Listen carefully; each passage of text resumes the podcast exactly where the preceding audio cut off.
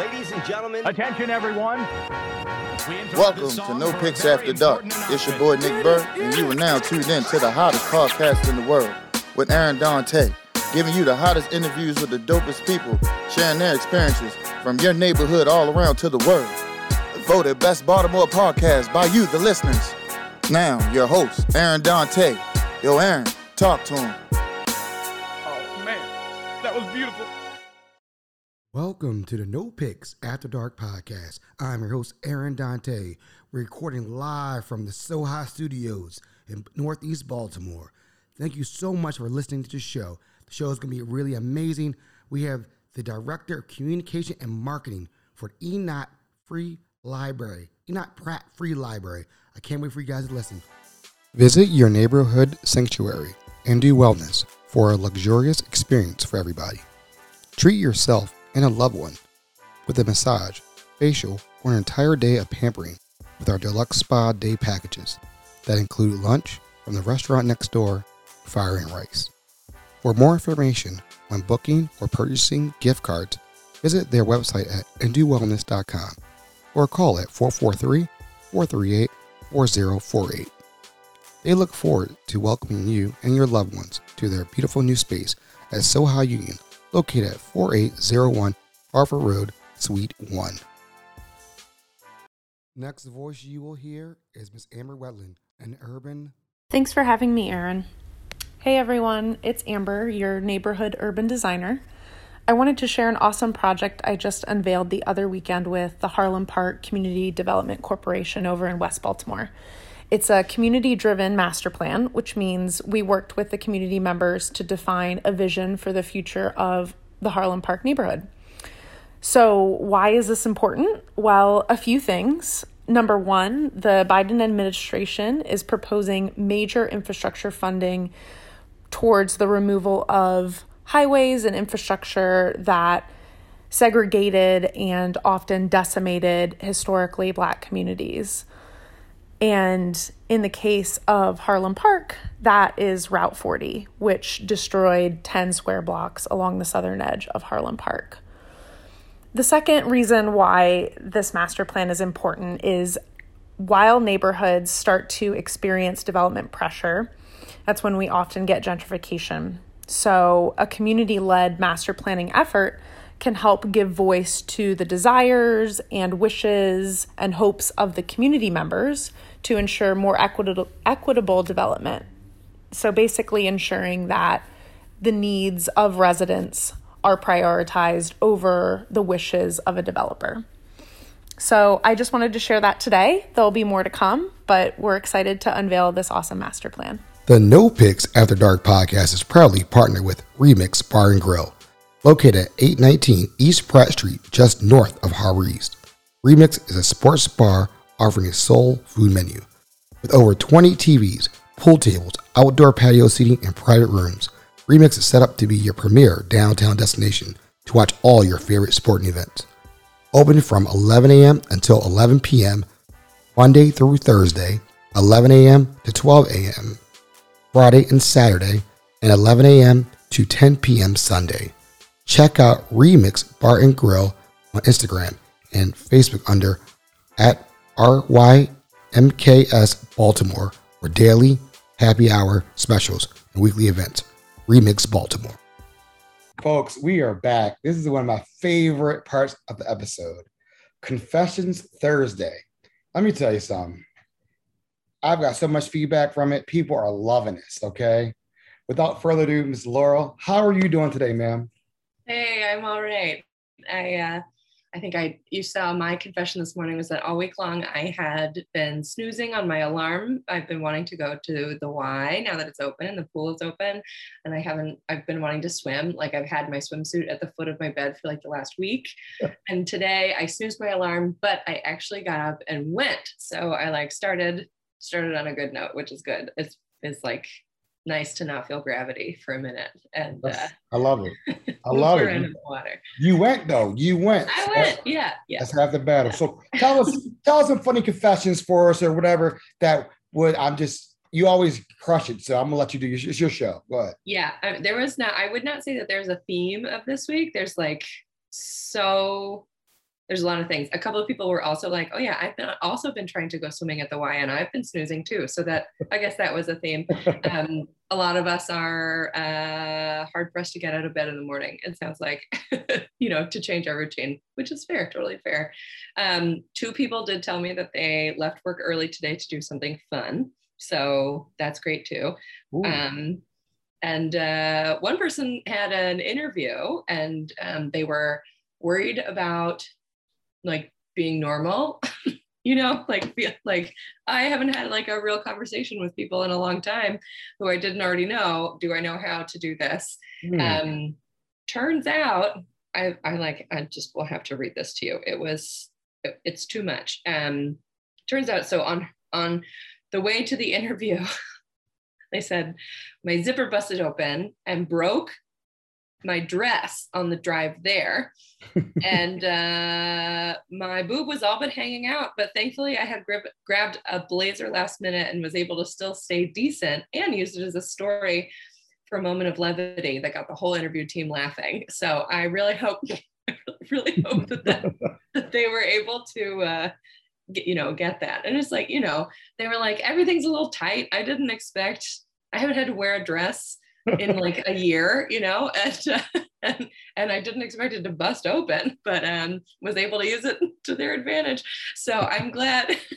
I mean, that's like that's one of those things where you're like, oh, and hopefully that interview team was, um, you know, able to see the adaptability and, um, you know, uh, uh, willingness to press on despite um, you know a change in circumstances and and i hope they get that job you know? It's i love that. That that's perseverance right there. Yeah absolutely he was, he was, like you know what? I'm gonna make this happen. So yeah. I, would, I would hire be like hey you didn't you didn't call out. You didn't say no. Yeah. That means that means if you are probably sick you're still gonna come to work so I yeah. get that. Uh, that's that's dependability. Well, yeah, I can't say that I advocate for people to go to work if they're feeling sick, particularly in these times. But I am saying, like, if uh, you know, if for some reason you have a wardrobe malfunction and you're able to figure it out, like, great, good job. You know. I love that. I, I yeah. love. I, lo- I really love that one. I really do love that. That's a good one. It was a good one, yeah. And then, um, oh, another good one was uh, about I don't know. I feel like I don't, I have not a lot of the folks that I know have young kids, but the ones that do um, often tell me things like, um, I got a good one today that was like every morning I put my kid uh, in front of the TV and go make him a snack with big quotes, and I and I just go listen to podcasts. Uh, and I was like, wow. that's that's great. You know, I think that like everybody has I don't know, who doesn't need those moments? Like every parent has a moment like that where it's like, oh, I'm in the bathroom, you know, like I like yeah, every everyone everyone has those moments for sure. And like you ask them, did they listen yeah. to No Picture After Dark podcast? Um, I didn't, but I will. Oh, you got that's the million dollar question right there. Come on now. We got we gotta ask that question. We have to. we gotta ask that question, you know. Yeah, they brought it up. Right. You're right. I I'll I'll follow up. Don't right? I won't. I won't let it go. I won't let it go. Yeah. yeah. Um, let's see. People taking fruit, like um, public public fruit, feeling like they took their more than their fair share of like fruit. Uh, uh, fruit in on city streets but you know like if it's a if it's if it branches outside of the property line, it's public domain, you know? So like, is there, is there a fair share? You know, like that's a good one. I don't know. Oh man. There's a, there's like a plum tree growing on 31st and like uh, 31st and Abell. And I'm walking past it every day. I'm just waiting for for those plums to get ripe. Like it's that's it's a it's street fruit. It's it's for everybody. this is hilarious tonight. Oh my god, this is this is everything from blouse to plums to air quoting watch listen to podcasts while kids watch the Mickey Mouse Club. This is our this is amazing evening. This is what it's all about. Confessions. I this is amazing. Thank you so much. Yeah. Where can we where, where can we find you? Where can we people get on there on your page and give more confessions? Because I mean, I know it's a private page, but go ahead. Yeah, yeah. So I'm rest on your laurel on Instagram. Um, that's rest dot on dot yr dot laurel. I did it right this time. I'm, I'm, reading it. Um, and yeah, again, a private page, but if, if you're not a creeper or robot, I will accept you. Um, yeah, and every Thursday I'm doing this and I'm getting more and more, which is really cool. So um, yeah, I'm pumped that people are into this and um, also open to feedback or, you know, whatever. I, I just want to know what what's good for folks. People love it. Uh, that's the feedback I'm getting. They love this segment. They really do. Great. They look forward to hearing what other people, what things they have in common with other people that they don't want that they don't want to see out in public. So yeah, that's the thing. That's what's great about this stuff is that like everybody feels weird or feels guilty about something or feels happy about something that they shouldn't feel happy about. And they all like, you know, like where do you get to say that stuff? And even if it's about tiny little things, um, there's not necessarily a platform and like I don't know. It's just fun to make space for that kind of thing. Well, again, another show stopping performance again from Ms. Laurel. Thank you so much for coming on. You'll catch her next week.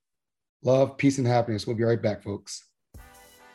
At Fishnet, every plate served starts with the freshest, high quality fish, sourced from local waters whenever possible. You get fine dining excellence delivered in a cozy, unpretentious, fast casual setting. Delicious does not even begin to describe it. Everything I've tried is made from scratch and incredible. The best fish I've ever had. Check them out for lunch or dinner at Mount Vernon Marketplace. Get caught in the fish net. You'll be glad you did. Menu and details at eatfishnet.com. Hi, guys. Today I want to share with you my sip of the week. If you love Malbec as much as I do, then you'll love this pick that I have for you today called Red Schooner by Caymus Vineyards. One of the cool features that I love about this wine is that unlike most wines where you're you, they typically give the vintage of the year that the wine was bottled, this particular wine actually uses the year of the voyage so there, this particular wine actually goes through um, a. It actually gets transferred or shipped from the Andes Mountains in Argentina to Caymus Vineyards in California. And so what they do is the voyage coincides with the year that the grapes made their journey from Argentina to the Caymus Vineyards. And I thought that was very unique about this particular wine. But one of the things that I love about this wine is that it is aged for 15 months in oak barrels. It has a you know the aromas of blueberry and raspberry and blackberry. It's off dry, a very very sippable and easy drink to uh, to to if you love red wines. It's a very nice drink to sip. And so I highly recommend this, this particular wine to you um, if you are a wine lover. So, if you love this this this sip of the week, then you'll love the sips that I have for you on my podcast, The Purple Charm Experience. I bring you greetings from the Purple Charm Experience podcast. My name is Chamara E. Fleming, but you can call me Mai. Please join me each week where I share with you my quote of the day, my sip of the week, and information about my journey as an author. And if you love Prince, we get into his history too. So join me. I look forward to seeing you there. The No Picks After Dark podcast is fueled by Zeke's Coffee. Have you tried their coffee yet? I'm telling you, there is something different about it. Maybe it's because they roast their beans in a fluid coffee roaster, which provides the most accurate roasting temperatures and made with love. You will just have to check it out for yourself and try their delicious food while you're at it. Open now for curbside service, carryout, and delivery and they also do wholesale. Visit Zeke's Coffee at 4719 Harford Road, open Monday through Friday, 7 a.m. to 6 p.m., and Sunday, 8 to 5 p.m. Kitchen closes at 3 p.m., or visit Zeke'sCoffee.com and you too can be fueled by Zeke's. Welcome to the No Picks After Dark podcast. I'm your host, Aaron Dante. Today we have a very, very special guest. I am so excited to be at the Enoch Pratt Library I cannot, this is the first time I've been to this library in 25 years. That is a shame. 25 years. Welcome back. Thank you so much. And the person we have on the show, you know, you might know her. She's a local Baltimore celebrity. Okay. she, you know, she was on TV. She was breaking, breaking, you know, breaking news and things of that nature. but without further ado, welcome Megan McCorkle, the director of marketing and communication at ENAT Free Library. Thank you for coming on No After Dark podcast. Thank you so much for having me and welcome back to the library. Oh, this is a beautiful thing. I mean, you gave us a real quick tour. I mean, I'm blown away by just the lights and I'm like, I see why people come here all the time. It's really hard to be in a bad mood, like when you walk in the door and you get to work in a place that is this gorgeous. So, yeah, I always say, like, if something's got me down, I just go for a walk around the hallways and I'll be just fine when I get back to my office. I mean, I'm blown away. I felt like I was in Europe for a second, walking through that middle hall, middle way. I was like, I'm looking up, like, they don't make them like this anymore. I mean, that's for sure. And they're actually, you're not far off because some of our ceilings are like modeled after churches in Rome. I, I mean, each room has like a little surprise for everybody, and it's just gorgeous. It reminds me, I don't know if you've ever been to Barcelona. Uh, it's called La Familia, that big church that's been they've been building for like hundred years, and it's just beautiful. And I got, like I said, my, you know, myself, Nick, and I were looking around like, this is serious. This is legit. So this is another hidden gem. So you know, we're here. Thank you so much for having us here. Absolutely. All right, so we're gonna get a little bit. We're gonna find out a little bit about you first. All right, let's do it. Okay. Are you from Maryland? I am not from Maryland. I am from the great state of New Jersey uh, initially, so just up I 95 um, from the Jersey Shore. So I feel like the vibe is very similar. We like seafood, we like the ocean, we like the water. So, so yeah, I'm, I'm from New Jersey originally. I uh, went to college in DC, but I have been in Baltimore for 10 years now. Wow, wow. I so I used to live in Jersey. I call it Jersey. I call I, I lived in uh uh where's it? Uh, Belmar? No, I, Manasquan. Okay. Uh, okay. Right down the street. The Parker House.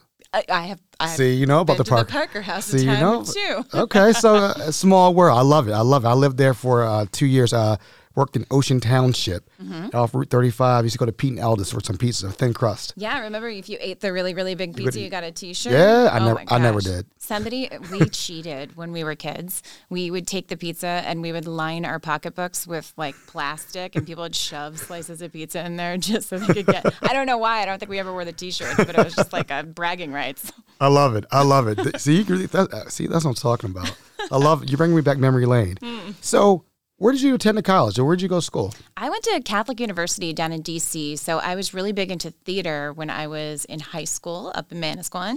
And Catholic had a top 10 theater program when um, I was going to college. And so I wound up down in DC and I majored in theater. And then my parents told me, and then you can major in something practical too. So I majored in theater and communications. Okay, okay. So that, that, that led into my next, my next question then. So Communications. Did you ever think you would ever be on TV? I mean, I know you, you know you were in theater, so you're right. Maybe I could be a movie or an actress on Broadway, but did you think you would be on TV reporting the news? It was really interesting uh, the path that I took because when I was in DC, my senior year, I interned at ABC7, the TV station there. And so I did a lot of stuff behind the scenes there. And they actually hired me right out of college to do behind the scenes. Um, so it was an industry I was kind of a part of from the very beginning. But I started at like the bottom bottom of TV. Like I was the one who was like running the scripts across the newsroom. Um, I remember my first opening salary was so low that my parents were wondering like why they sent me to college in the first place. But it was a really interesting way to learn the industry because then as I kind of moved up the ranks, I really understood every little part of the industry. And I think there's a lot more respect for that when you really work your way up. So I worked behind the scenes for a few years and then eventually transitioned to on camera. I mean, I was sweating coming in here before I came to see you today because I'm like, she used to work in TV and media, so let me get all my P's and Q's ready because I know she's gonna be like, no, that light gotta be like this. Uh, you know? so I was nervous. I was like, all right, I, I practiced before I came here today. You are so funny. to no. make sure to, to make sure everything was cool. So, how'd you end up in Charm City? How did I end up in Charm City? So in TV, like that career is just very nomadic, right? You have to move all over the country. Um, you go from place to place, job to job. So I was in DC behind the scenes, and then eventually, just sort of like everything happens, the recession closed one of the jobs, one of the bureaus I was working for, and I wound up getting transferred out to Columbus, Ohio. Um, which was honestly a great experience. The people out there were really lovely. But my parents were up in New Jersey. My family was all on the East Coast. And so I got offered the job at WJZ in Baltimore. And I really leapt at the chance to come back to the East Coast. Um, so I worked at WJZ for almost five, or maybe a little more than five years. Nice, nice. So, how did you end up here? We were talking a little bit before that, before got on air, but how did you end up at the library? I mean, is is that is that the next phase in life after you leave TV? Do you go into like you know private sector pretty much? You know, everyone has a different path, right? And so my contract was ending at WJZ, and I really loved my experience there, but I was just looking for a new challenge, and I was trying to figure out what that challenge was. So, was it reporting national news and going to New York? So, I was like actually interviewing in New York at the time. And then this job at the library um, came open, and the timing was just perfect. I was already a member of the Pratt Contemporaries, which is the philanthropy group um, for the library. So I was always really familiar with the Pratt Library. And then when the job opened, I kind of just applied and said, well, uh, you know, like you kind of worry about it when they call you for an interview. And then when I went in and interviewed, it just got me excited and more and more interested. And so, I mean, it's really turned out to be a dream job. And the transition has been really like amazing because I still get to tell stories. I just tell a lot of stories that have more happy endings because the library has such great um, work that we do, and it's a privilege to be able to tell the story of the library. I love it. I love it, folks. I love it, folks. So we're about to get into the meat of it right now about the about the about the library. Okay, so tell us, give us a little background because a lot of my listeners are not from Baltimore. Yep. A lot of them are all, all over.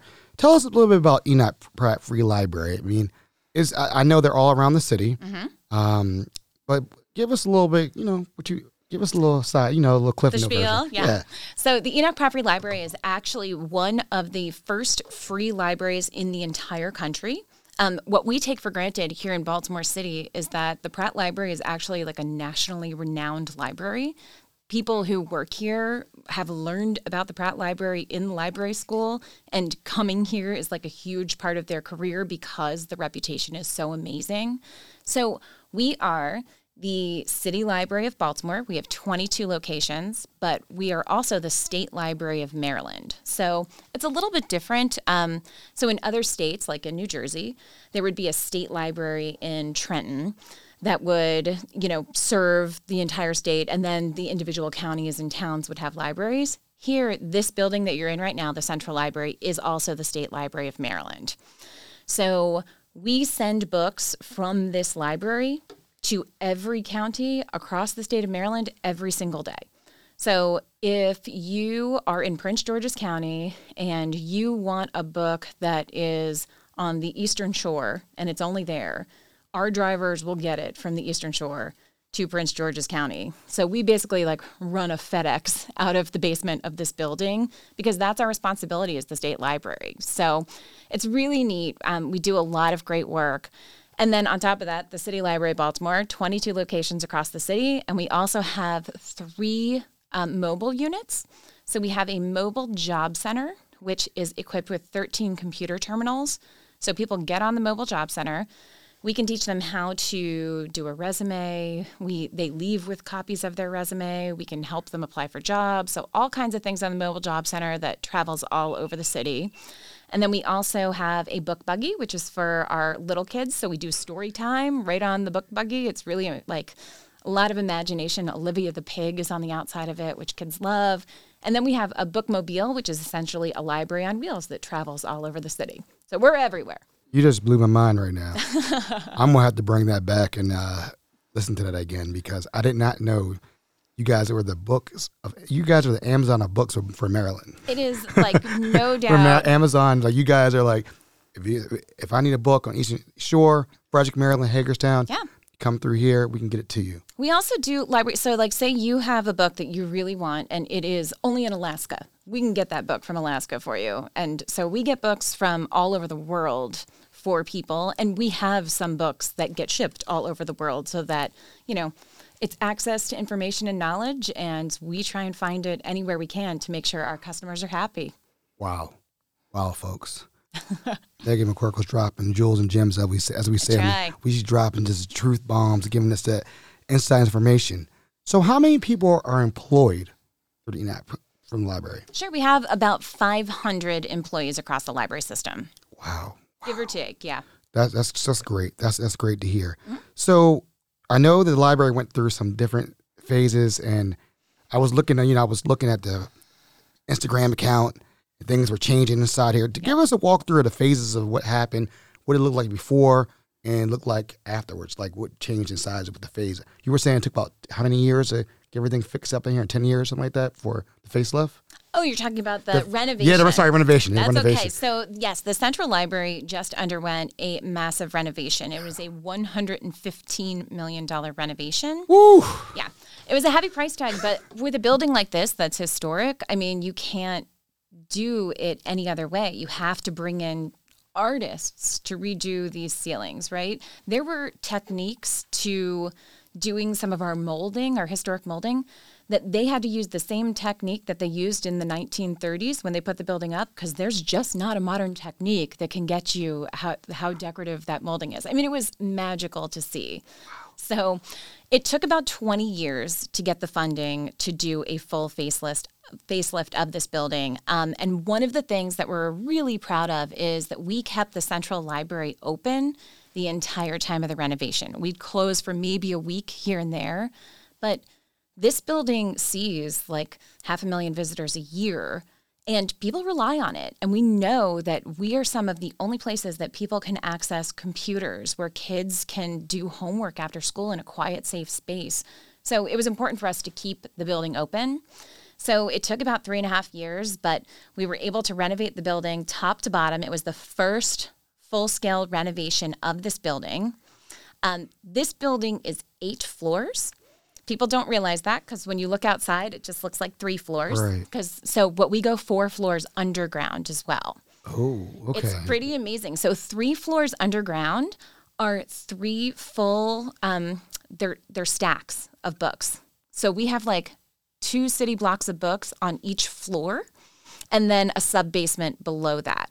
So when you are coming here and saying like, "Hey, I'm looking for this fiction book," and you don't see it on the shelf, if you ask a librarian, they've got to go downstairs and they weave through three full city blocks of books to find you your book. It's amazing if you love the smell of old books. I love walking down in the stacks. wow, Yeah. folks. Wow. It's an Wow. amazing, amazing building to be in, to um, just the artistic. Uh, it's won so many awards for the renovation because just I say we're a building of ceilings. I laughed and said like we should pad all the pillars because people are just going to look at the ceilings and walk into them because the amount of craftsmanship that went into this building back in 1933 just can't be repeated anymore in new buildings. Um, it's really a magical, special place. The No Picks After Dark podcast is proudly sponsored by Maggie's Farm. Located at 4341 Harford Road, Maggie's Farm offers a unique dining experience with delicious handcrafted cocktails and mouth-watering cuisine from falafel to scallops and everyone's favorite honey sriracha cauliflower wings. Open for dinner from 4 p.m. until 10 p.m. Wednesday through Saturday, and serving brunch Saturday 11 a.m. to 3 p.m. and Sunday from 11 a.m. to 4 p.m. with delectable chicken and waffles, shrimp and grits, biscuits and gravy, and more. Check out Maggie's Farm on Instagram and Facebook for daily and weekly food specials as well. It, it is beautiful. It's beautiful here, folks. I mean, again, it took my breath away just walking in, and I just looked up and I was like, "Wow, I do feel like I'm in Rome, the cathedrals." I, I mean, this this is beautiful architecture. So, mm-hmm. before the pandemic, we're gonna, we're gonna we're gonna s- s- go a little bit before the pandemic. Yep. You guys had a speaker series that you guys used to do all the time. we kept it during the pandemic. We Uh-oh. did it virtually, so Virtually. it never ended. It never. What's the name of it? And how did this come about? And how do you guys get get your guests? What, how does it all work? We have a few different speaker series that all have different missions. So, Writers Live is our main speaker series um, where we really focus on authors. We have a new speaker series that launched maybe a year or two ago called the Hackerman Best and Next series. So, those are really um, artists and thought leaders that we bring in. And then we have the Brown Lecture series that focuses on prominent African American leaders. So we have three different series that uh, we do sort of simultaneously. And we have an amazing programming department that really brings in all of those speakers. So that is their job. Um, the Pratt Library is actually really known nationally for our programs. Um, mm. Our CEO, Heidi Daniel, used to work down in um, Houston, Texas. And she said her CEO down in Houston, Texas would get our magazine into like their library and then give it to their programming staff and say like figure out how to do what the Pratt's doing. Wow. Because yeah, other libraries try and emulate what we do a lot. How often are how often are those series like when like before pre-pandemic was it like once a month or were you guys doing it? I mean, and what kind of crowd were you getting? Because I saw one you guys had um, D Watkins here one day and uh, it was packed. Um, I mean, and I was like, this is a Tuesday or Wednesday night and it's packed down here. D. Watkins was one of our last speakers before the pandemic, yep. and we had a thousand people in Central Library. We can fit 500 people in Central Hall. We had every overflow space that you could think of because we can stream now with our new technology in the building. So we streamed up to Wheeler Auditorium that fits like another 200. We did the Creative Arts Center, which we can fit a few other hundred. We were in the Poe Room, which was one of our smaller spaces, but we can stream to it. So for big speakers, we can fit up to a thousand people in this building. So I, I, remember that. I just remember that was one of my last memories of seeing that, and I was like, "There's a lot of people in there." Last year, the year after we reopened the library, we wanted it to be this community celebration, this banner year. We did a reopening celebration for the library, um, and it was a block party, and we had, you know, there's no way of knowing how many people are going to come to something. and so we were like, you know what? If we have like two or 3,000 people, that would be great through the course of the day. We had over 9,000 people show up on a Saturday afternoon to tour the library. Like it, the doors, it never ended. When we cut the ribbon to the library, I couldn't get in the front door for so long. I went around back and went in the back door because there was such a line to get in it's you know I'm, I'm, I'm pausing for a second because we're we're post kind of past pandemic, and I can't imagine that in my mind now. Of that many, I know. I can eat like the the thought of that many people gives me the creeps now. it, it does. Right? It does. It's like just because of what I know, what we know about the world now, mm-hmm. it's just like nine thousand people. 9,000 people throughout the course of the, the day. fire marshal didn't come in here and say, hey, y'all got to. It was throughout the course of the day. No, I think they gave us a pass on that one. We always say, like, mm. you know what I love, though? I, um, and I, I, I love that people are still coming to the library. That's one of the big things I always going to ask you about because the, you look at internet, you know, I we I we grew up with Encarta and all that right? stuff. You know, you know, we had everybody's parents had the diction had to had the alphabet dictionary, World Book, the encyclopedia. we all had that. you remember? That. And you know, library was a place to go. That's where you checked out, you know, the tape. That's where you checked out things in that nature. And now it's like internet is taking over. Do you have you guys seen a decrease of like visitors as far as young people come to the library, or do you guys take note of that because you can Google everything? So how do you guys counter that? I'm just curious. Well, we like to say librarians are the original Google, and mm. we give you accurate information. So we'll tell you like what on Google is true and what's not. um, I actually think it's the opposite. We see a lot more people. Um, and one of the big reasons is that many, many years ago, uh, we really realized that internet is not equal across the city. There's over 40% of households in Baltimore City that does not have access to reliable internet within their home. And in many cases, the library is the only place that they can go that's completely free, that they can do their homework or they can look for a job. And so we know people rely on the Pratt Library, um, especially for that free internet. And during the pandemic, that was one of our number one concerns is, okay, they can't access our internet. We know they need it. How can we get it to them? So, one of the things that we did almost immediately um, is we put antennas on the outside of eight of our libraries so that people could access internet in the parking lot of our libraries or outside. So we called it drive-in Wi-Fi. We're looking to expand that even further in the like coming years because say you're a kid who's you know doing the homework assignment that you forgot and the library closed at seven o'clock. Well, then you could at least sit outside the library at eight o'clock and use our free internet. Um, you don't have to go to Starbucks and try and like buy something to sit there and use their internet.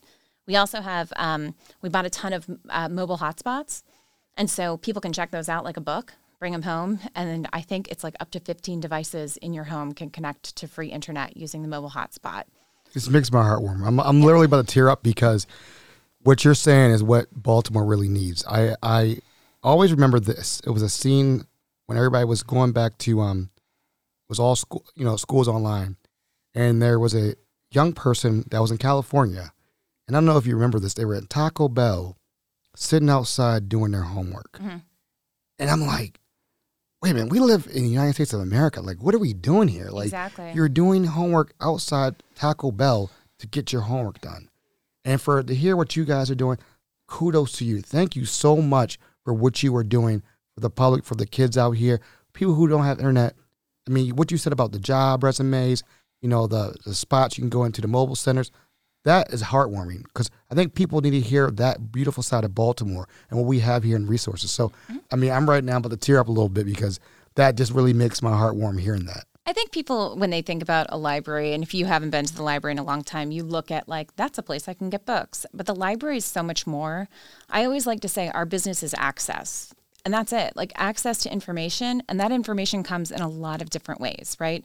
It can come because you can log on to a computer. It can come from a book. It can come from one of our programs. Um, I mean, we have access to everything. We open up a world for people that's completely free that they wouldn't be able to get anywhere else. I mean, my boss, our CEO, Heidi Daniel, grew up in a town where her dad was a factory worker in Michigan, and the library was one of the only places that opened the world to her and showed her that there was a world beyond where she was growing up. I mean, and it grew her love of libraries. Her parents wanted her to go to college and they brought her to the library all the time because it was a free source of information. So she always really instills that in all of us how important this library is. And in Baltimore City, I think people really look at the Pratt Library as a place that fixes problems. And we do as much as we can. I mean, we've got programs, we've got Lawyer in the library. We were one of the first places to start that in Maryland. Um, we started at our Pennsylvania Avenue branch. So if you need legal help with a civil issue, you can actually come to the library and meet with an attorney, and they will give you free legal advice through Maryland Legal Aid. We have had people line up around the building to do that. It's so popular, we've expanded it to multiple libraries. We've continued doing it um, on a like remote basis. That spawned another program because we noticed that people needed access to food stamps or other resources that our librarians could only do so much, right? And you could only say social services across the street, but people didn't trust it, right? They trusted the library because it's a place of trust that they've always come to. So we started social worker in the library. So now we have social work interns working at all of our library branches. So if our librarian notices that someone needs help with something, we have someone right there that can help you. So, I mean, it's really interesting and it's so um, heartwarming to work here because I really do see this place as a, a, place that looks at what do the people of Baltimore need and how can we be part of that solution.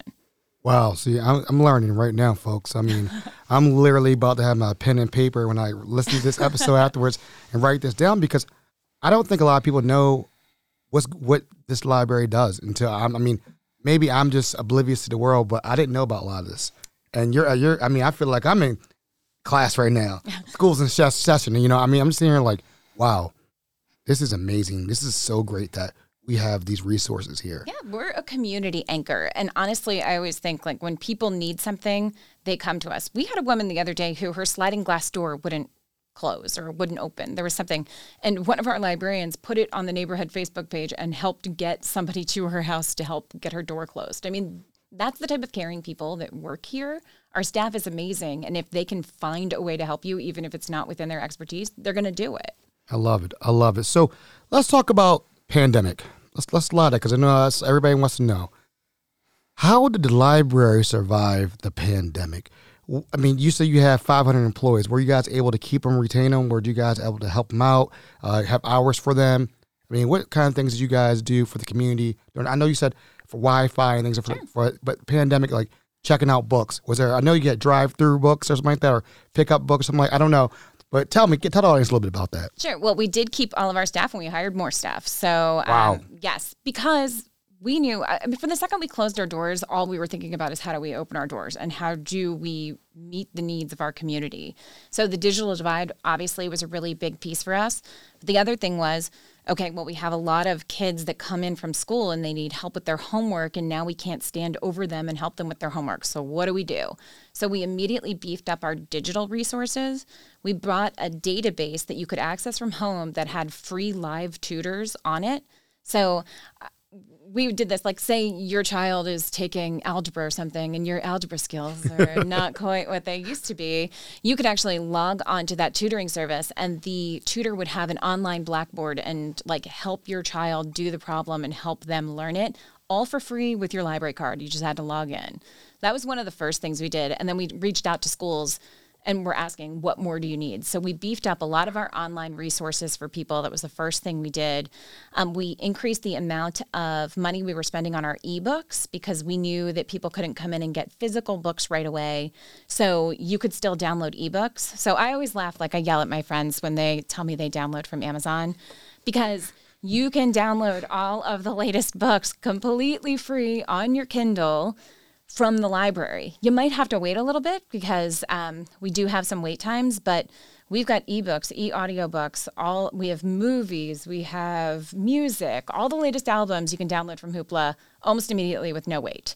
So, I mean, it's pretty amazing all of the I mean, the pandemic happened, they kept on trucking. That is amazing. We never stopped. And the one thing that I was really proud of is like, you know, kids come for story time every week, right? And right. early literacy is vitally important. And so many people get that at the library.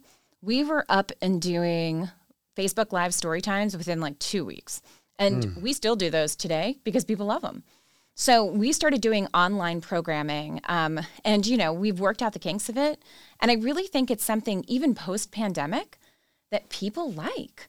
And so we're really taking a look at what did we do during the pandemic that we can translate now. Like we're not going to be the same library after this. You have to take the lessons learned and see like instead of doing those thousand person um, programs in Central Hall, we could still have those those people. But I understand that it's very hard in Baltimore City if I live somewhere that's not on a bus line that I got to take three buses to get to Central Library to see Spike Lee but maybe I could get it streamed to my local library and just walk there and I could still participate in the program.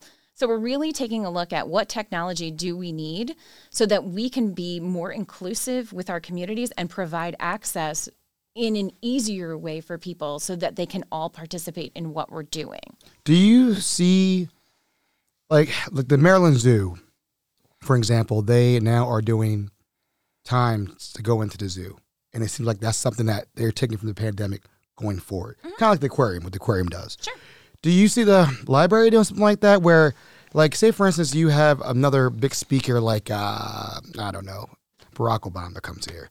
You know it's going to sell out. Sure. Would you still have that thousand, or would you kind of limit it down, kind of like you're saying, like maybe five hundred to max? We're going to do we're going to stream in other other avenues. What I could say is, so for Spike Lee, that was probably the biggest one that we did right before the pandemic. Um, we did do tickets; they were free tickets, um, and then we had like a wait line, like if we could fit you in, just because we knew that we couldn't accommodate everybody in the building. Um, so I, I think for big scale programs like that, it's possible to do that. For someone like D. Watkins, when you can really fill the room with a thousand people and watch all these people stream in, I mean, I still think that there's a magic okay. to that to see how many people on a Tuesday night really want to come to the library um, to see some of these amazing speakers. So I still think it would be limited. I think what we really want to do is figure out how to provide access to the people that couldn't have made it down here for mm. Spike Lee, right? And so maybe it's not necessarily streaming it into your home, but it could be streaming it into your local library. We could also potentially stream things online. So we're taking a look at what we could do. I mean, right now our author programs have continued and we're doing those through our Facebook Live. So we had Jenna Bush Hager saw Um, that. I saw yeah, that. I who did? that. She did a great thing with Elizabeth Gilbert from Eat, Pray, Love was with us um, a few weeks ago. She was amazing. But we get people on our Facebook Live say like, "I'm tuning in from Indiana. I'm tuning in from Australia." I mean, we're getting a whole different audience there. So you really look at like, how do we retain that audience Mm-hmm. while still um, servicing the audience that we have right here in Baltimore City? So possibly it could be like a whole mix, of, a ho- hodgepodge. You don't have to have somebody come here anymore. You can just do it virtual now, pretty There's much. There's something really special though about seeing someone in person. So I think we would still really um, desire having those in-person experiences, but being able to stream it from this library into other libraries or into homes. So for people who can't make it here, you could potentially watch it at home, and you could watch it on your own time, right? Because we have it on our Facebook Live page. It lives there. And when speakers allow us to do that, then if I can't make it on Tuesday night at eight o'clock, I could watch it on Thursday at four o'clock when I have time, right? Right, right. So the other question now, because I asked you before we got on, before we got on camera. All right, so they throw this huge party every year, Uh oh. and I and I you know I would watch my Instagram like I need to you know you be start stalking on Instagram like let me look at Facebook look what they look at they and these people are dressed up to the nines. They had different themes every year. Give us a little peek behind the curtain of what you because I rem- remember looking at your Instagram and you were like this I mean working hard this week and then you at the end you always said shout out to my staff for crushing it there and you always take a picture with them.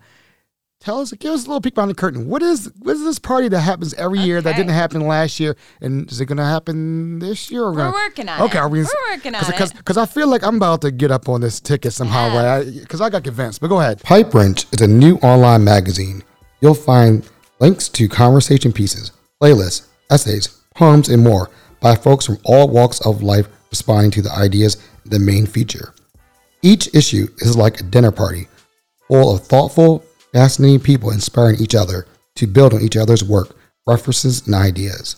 You can read more from Pipe Wrench and subscribe online at www.pipewrenchmag.com. So that is the Pratt Contemporaries Black and White Party. So I mentioned that I was involved in the library before I actually started working here, and I was a member of the Pratt Contemporaries, which is our young professionals philanthropy group for the library. So we do monthly events. Um, we had some really fun events besides the Black and White Party, including like a spelling bee where you might get a little tipsy in, in between and then try and spell words like an adult spelling bee. And we do all kinds of really fun things. Um, we, you know, tour brand new restaurants all together. And it's all um, in support of the library. So it helps raise money specifically for teen and children's programming here in the library. So the big event of the year for the Pratt Contemporaries is the Black and White Party. And so we have it here at the Central Library. There is a theme every year, and it's usually a literary theme. So, like a few themes ago, it was Alice in Wonderland. Um, a couple years ago was The Wizard of Oz. And so we trick out the library. I mean, it looks like a different place. It really, like, my favorite part of the Black and White Party is when you just walk in because it's just magical. The whole place is transformed. And it's really just a big party that supports the library. Um, the tickets are very hard to get, they generally sell out within minutes. Um, but my trick or my tip is if you are a member of the Pratt Contemporaries, we have different membership levels. And so if you join like a higher level membership, you actually automatically get some tickets to the Black and White Party. If you join at our base level membership, you get access to the pre sale for those tickets. So that is really the way into the party because it has gotten more and more popular every single year. And I'm sure if we are able to have it this year, it's going to be oh. more popular than ever. I mean, as what I've been hearing, they're calling this the Roaring Twenties again. Oh my gosh. That's what everybody's saying. I'd be so happy if we had a 20s theme. it, that's what it because they said. I need some fringe in my life. uh, you know what? I did a Gatsby party a couple of years before, and that we did the Fringe, and We definitely did love it. Gatsby already, so we have to think of a new theme. But it's gonna be the Roaring Twenties again. Think about it. It's the twenties. You got you know. We'll have to think of something. Think of something. But There's an entire committee that plans that party. Okay. I mean, and they like every detail is worked out to perfection, and the theme is always like the biggest thing that gets decided. So they work really hard. They're a group of volunteers who are amazing, and the Pratt Contemporaries in general is a group that's about 300 strong. And they're just people that believe in Baltimore and believe in the library. and that's what this podcast is about. Yeah. And so I had a couple questions. A couple people were asking, How was the library funded? I had a, I had that question. People were asking because I'm like I'm going into the library. Like, how do they get money? How do we get money? Okay, so we are the State Library of Maryland, so we get money from the state. Okay. We also get money from the city. So our money from both the state and the city keeps the doors open and the lights on and the employees paid, right? Okay. We have a group of incredibly generous private donors um, and grants that fund all of our programs. So every story time you go to, every um, you know the mobile job center, the um, the author programs, those amazing author programs, all of that is privately funded. And it's from the generosity of donors who believe that things like that should be free for the people of Baltimore. And how long would it take me to get a library card if I was a listener trying to say, I'm, I'm can I, can I do it from online, or do I have to come in, or how do how do I get long library card? Well, you can do it in just a few minutes. So you can go online, and we have the e-card, um, and so that would get you access to any of our digital resources. So you can access all your library resources from home. I do that because I'll finish a book at like eleven o'clock at night, and then I need a new book immediately, and I can at least download it right away. Um, and then if you come in after you get your e-card, they'll just upgrade you to a regular card. Um, but yeah, it's really simple. You just, if you're coming into one of our 22 locations, you just fill out an application, and anyone who is a resident of the state of Maryland can get a Pratt card since we're the state library. All right, I love it. I love And they're it. free, of course. People, love it. A lot of people don't realize that the library is free. I always say free is our middle name. Everything's free. Free to Baltimore. That free to that's that's Free to slogan? Maryland. Yeah, free to Maryland. Yes, yes. Yep. So we're gonna go on to the, the last part of the episode for interview. Okay, last part interview. Here we go. Okay. Is the speed round. Oh gosh. This, Okay. this is the fun. This is the fun. Who is your favorite author? it's like asking someone to. I know. I know. favorite child. All right, top three. Top three authors. I would say so. My favorite book is The Alchemist by Okay. Paulo Coelho. That's what I read. Like I go back to it every few years and read it. So that's what I would Okay. stick with. All right. What's your favorite race to run? Because I know you're a runner. I love the soul of the city. Um, it's just it's around the harbor. It's beautiful, and it was actually the first race I ever ran. It was the first 10k I ever ran, and I like initially never believed I could run that far, and eventually then I did half marathons after that. But the soul of the city holds a special place in my heart because it was the first like time I ever really felt like a runner, and it's beautiful. I mean, the Balt it's a truly Baltimore race. I do also love Baltimore Marathon Day. I think it's the most fun day in Baltimore City. I love cheering on the marathon runners. Okay. See, my thing is St. Patrick 5K. I always do Oh, that. that I one's- love. It's a fun one. I always say, just as long as you don't fall down that hill, The on hill Charles going Street, down, right? that's- that's- yeah, it's that's- a little dodgy on that hill, especially because it's one o'clock in the afternoon. Everyone's Right. Right. You already. fun. You already know. You already know. so crabs or crab cakes? I like the ceremony of crabs. Like I like that you have to crack them. That you do it with a big group. So I would say crabs, just because it's it evokes like an experience. You know, I like that. I, I'm, I'm. It's funny. I want to do an episode on that because I think crabs are. The reason I like crabs better than crab cakes is because everybody has to put their cell phone down. You're talking. You your hand. Yeah. You're talking. There's nobody mm-hmm. interrupting. But you- mm-hmm. It's a conversation now. And it's not like you do that by yourself, right? Like you don't have crabs by yourself. Like it's a group of it's a group. people. It's a ritual. It it's something to it. I love it. I Yeah. love it. All right. Flats or drums for chicken wings? I would say flats because you can put more sauce on those. Ranch or blue cheese? Both. Uh oh. We're gonna. Uh, I don't know. Oh. I mean, like on different. I mean, like listen, ranch. I would put ranch on almost anything, but I also like blue cheese. it's always that's always a hot That's topic. a really tough one. that's a tough one. Old Bay hot sauce or Frank's Red Hot sauce. I feel like it's Maryland. I gotta go with Old Bay. Old Bay's like on everything around here, so I'm going with Old Bay. What is the best advice you've ever received? That's such a tough one. I think my dad is someone who I always turn to advice. And I, he's always sort of instilled in me that you're really responsible for your own happiness and you can only control how you react to a situation. So I've always tried and really live with that. Like, you choose joy, you choose to be happy, even within the situations. You know, when I was working in TV news, I used to always tell my photographers if we don't laugh at least once today, we have done it wrong. So I just feel like, yeah, that's probably the best advice my dad kind of instilled in me. Now here's a mystery question. I, I, I this wasn't on my list. I don't know. Yeah, I, I, I'm want to see. We'll see where you're going to come with this. Okay. Ocean City or Belmar Beach. Can I choose mine? so The uh, Jersey Shore or uh, or or Avalon, Jersey. I like Avalon. but I like that beach a little bit. I would do in New Jersey. My grandma had a beach house growing up on Manasquan, so I'm always partial. Like Manasquan, it was a town that like all the beach houses were little small beach houses. There's no like high rises. There's nothing like super fancy about it. That's what I loved about. So I always like sort of yearn for a beach that's very similar. That feels like home to me. Ocean City has the high rises and everything. It's like too much for me. And you know, Belmar is a little bit too much. It's a little too crazy. It's a little bit. It's a little, yeah, It's a yeah, little just a little bit. People from Jersey know what we're talking oh, about. Oh yeah. Can you tell us where we can find you guys on social media? Are you guys on TikTok yet? Because that's where all, I'm on TikTok. And I'm like, I have no idea. I'm like putting things around. I have no idea what I'm doing. Because that's like, TikTok is like the, I was fighting it, but now I, I understand it. I get it now. Yeah, so we if you go on our website prattlibrary prattlibrary.org it will link you to all of our social media pages. Uh, So we are on Instagram, Twitter, and Facebook. We've not gotten into TikTok yet.